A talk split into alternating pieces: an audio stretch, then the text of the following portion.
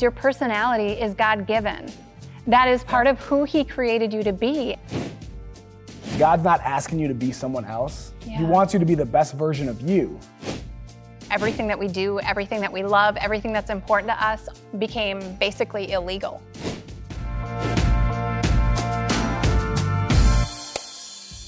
Everybody knows COVID and the shutdown and all that we're going through and everything. Yeah. Um, but it did hit you and your husband are both very social, Yeah. community minded people. You guys led ministries and groups that were all about community here at church. How did the, the shutdown and the continued lasting effects of COVID, how has that affected you guys? You know, it's been hard. I mean, I kind of laugh in 2020, like everything that we do, everything that we love, everything that's important to us became basically illegal. It was like overnight, all of a sudden you can't hug people, you can't touch people. You know, everybody talks about social distancing. I'm like, there's nothing social about distancing, let me tell you. So that was really challenging. It had a, you know, it made us rethink community. It made us really rethink what was important to us individually, what was important to us as a family, and what was important to us in ministry. And so I really had to keep um, what was most important to us in the forefront, but it was hard. And again, it's continued, I guess,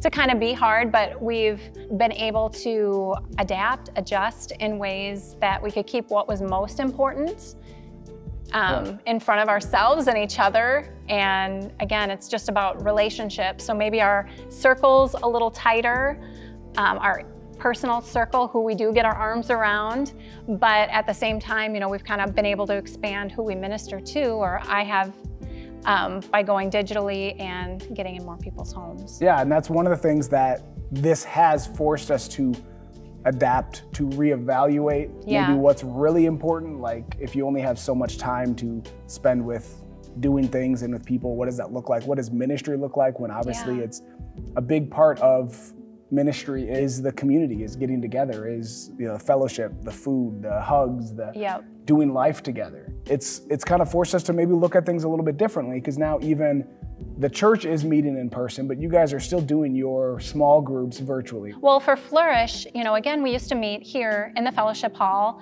150 women, and always food, always coffee. But for this fall, there were a couple reasons why we had to completely switch and completely look at how we did that differently. You know, starting in March, we had to make some adjustments. We went to Facebook, we went to live. Some of the girls felt a little bit left out because there were some ladies that choose not to be on social media. I would you know, try to find ways to get the content to them without being on social media because again, they were just didn't want to and that's okay. Yeah. Um, but so we just kind of went that route in the spring, but when we launched this fall, I really wanted to make sure that we could still have that community and that connection and that feel, but at the time we still couldn't get 150 women in the fellowship Yeah. hall that especially again with the food. And so i had to think about what was most important. So we launched in home groups in 17 different locations throughout the twin cities. There's between 8 to 10 girls pretty much at each location. So it's been really an awesome way for girls to still have community. You know i actually got to go join a couple of those groups already this morning. And it's really awesome because the girls are so excited that they're not alone. You know, Yeah. I just, that was really a theme. They were saying, you know, I kind of feel alone in 2020. And they're like, just thanking us for finding a way to stay connected. So we've done a video um, that we've put together and then we put it out on a certain date and then they meet in the homes and watch that video. And one of the other things that I did, honestly, as much for myself as the girls is on the videos, just sitting down like this, having Yeah. a conversation and teaching that way instead of just having it kind of a Bible teaching, we just start the conversation and then encourage the girls to have the conversation going forward. We also have a Zoom group because, again, there are some people that really can't be together. Yeah. You know, there are reasons um, they're in a health risk or, you know, just with kids. I mean, that's another reason why, Yeah. as moms, as wives, as women, we couldn't necessarily all meet in the same place at the same time because children's ministry was a challenge.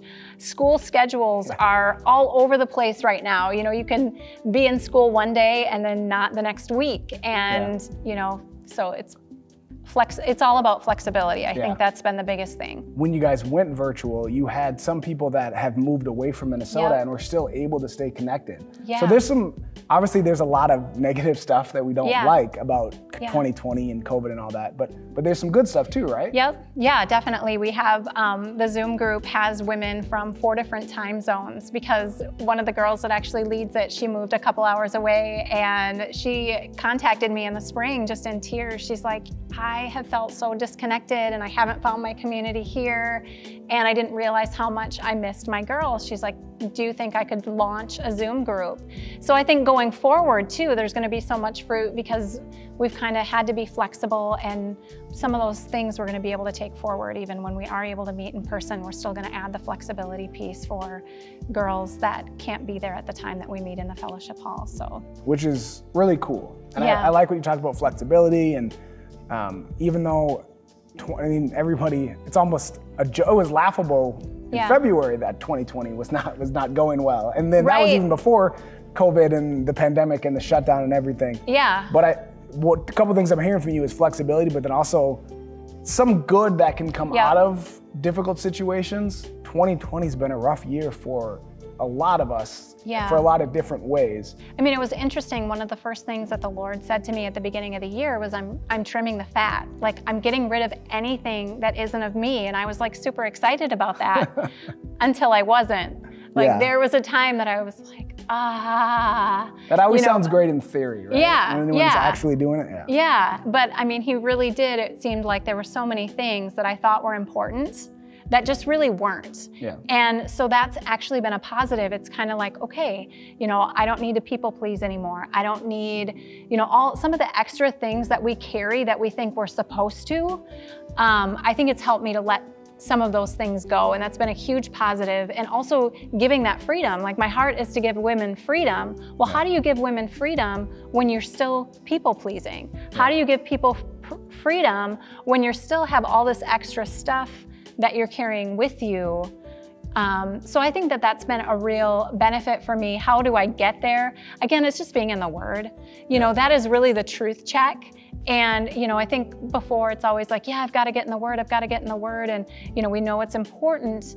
But honestly, there's been so much noise in 2020, Yeah. so many different opinions, so many different challenges, so many different struggles.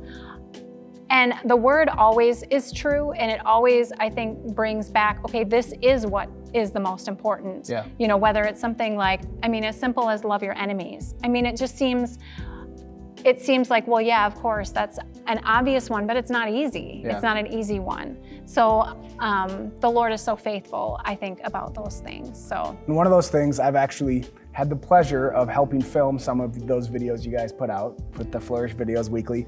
One of the things that stood out from to me that I think I've heard in a couple of your videos is don't should yourself or something. You got to be careful how you say it yourself, because. I, because it can be tricky here. Yeah. Um, but that idea of well, I guess explain that idea. What is, Yeah. I, I thought that was I thought that was a really powerful thing, Yeah. especially right now when times are so different and Yeah. things are fluid and we maybe can't do what we think we should be doing. Yeah, I think a lot of times, especially as women, I mean, I'm sure guys do it too, but my perspective obviously is as a woman, Yeah. but a lot of times I should be a better mom.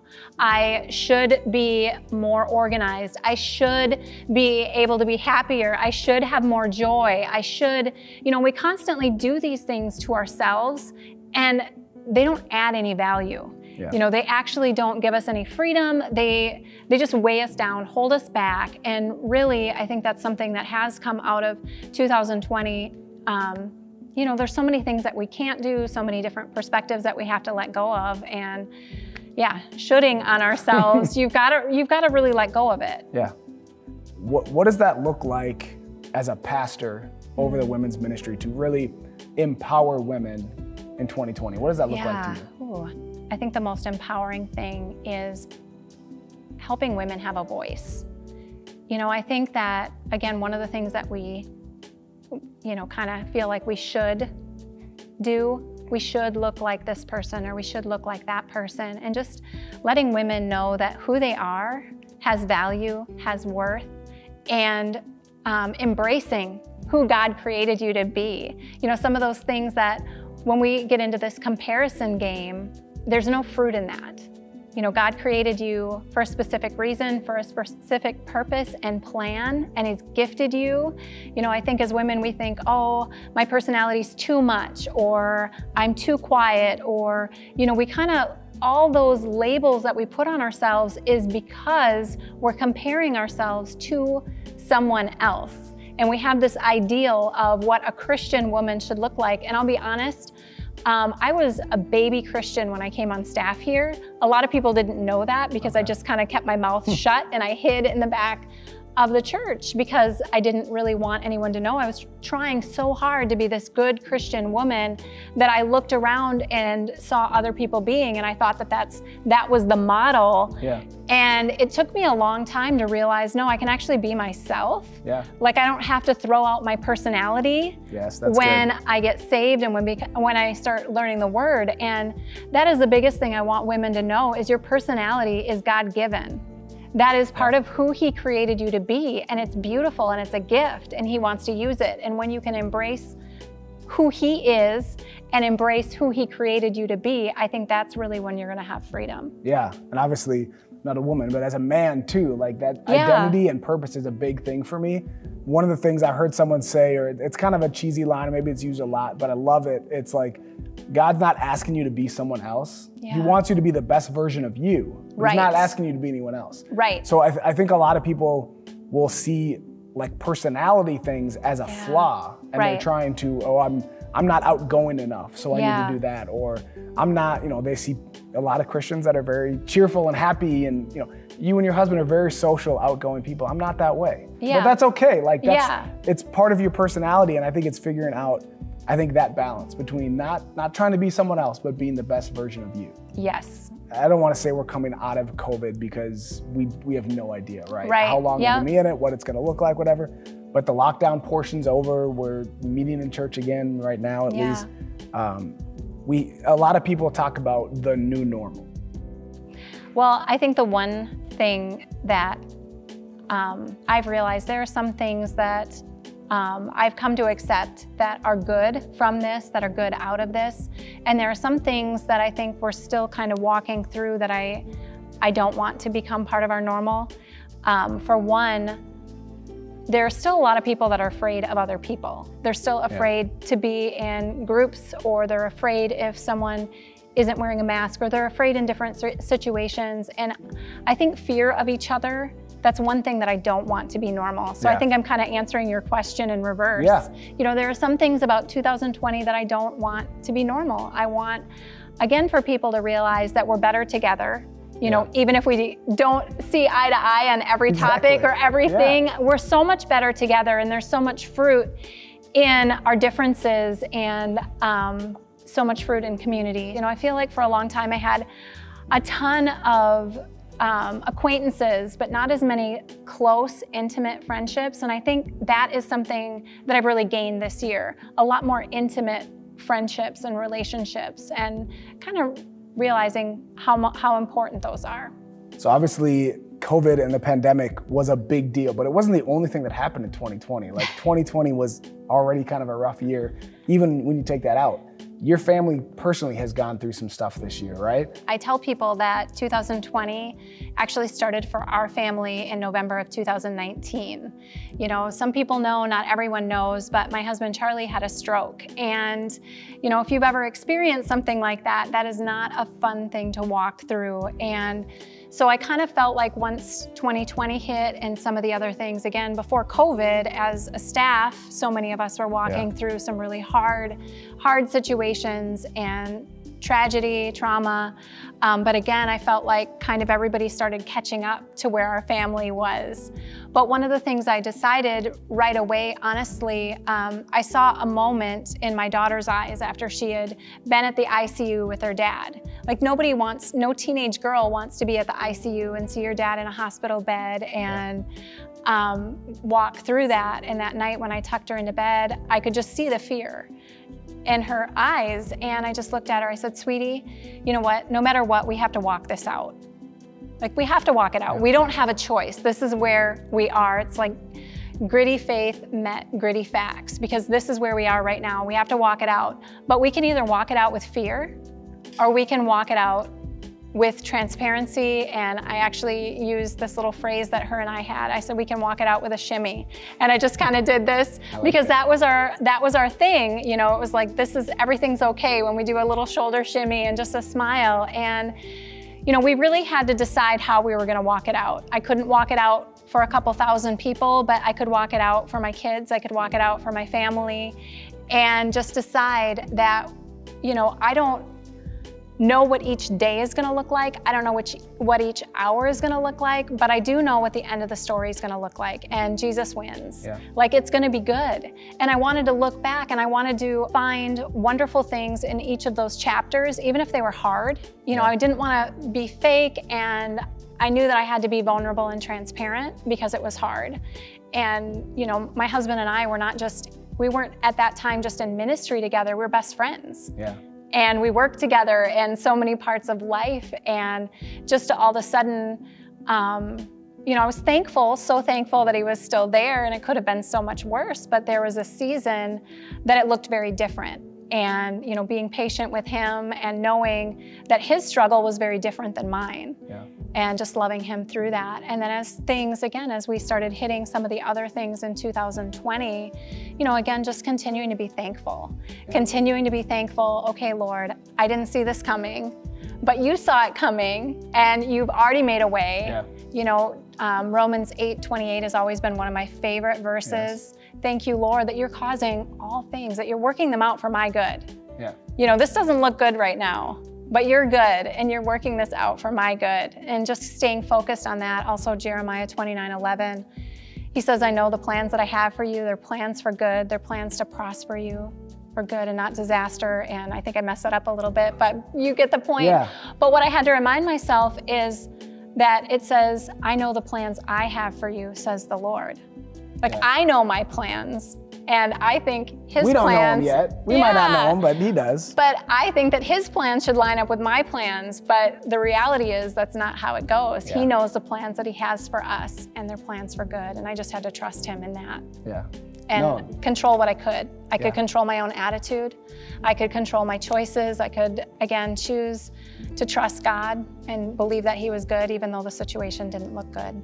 Yeah, that's a good reminder. I think we all need that yeah. quite often, especially this year. Yeah. It's been a rough one. So, yeah, that's great. I'm going to ask you just one more question. Okay. And I just want you to tell me what's one thing you want to say today that you want to make sure is said today, is taken away from the people watching this if they leave this video with what is one is there a point you want to drive home or one thing you want to make sure that they get out of this video yeah well i i guess my biggest thing is stay flexible you know, just, I think we always had this kind of false sense of control.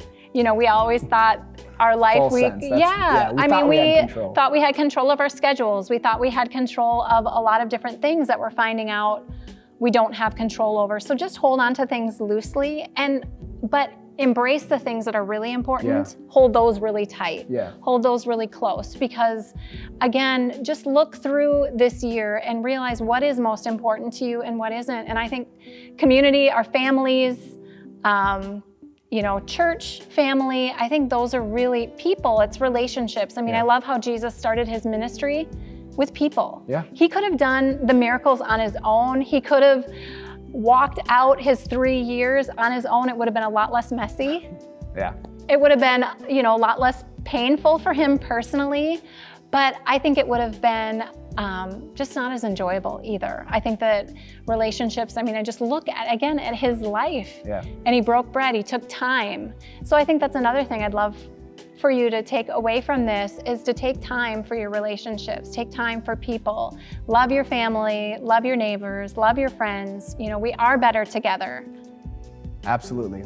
Thank you, Stacey, yeah. for joining us. Thank, Thank you guys you. for watching. Join us for the next couch conversation.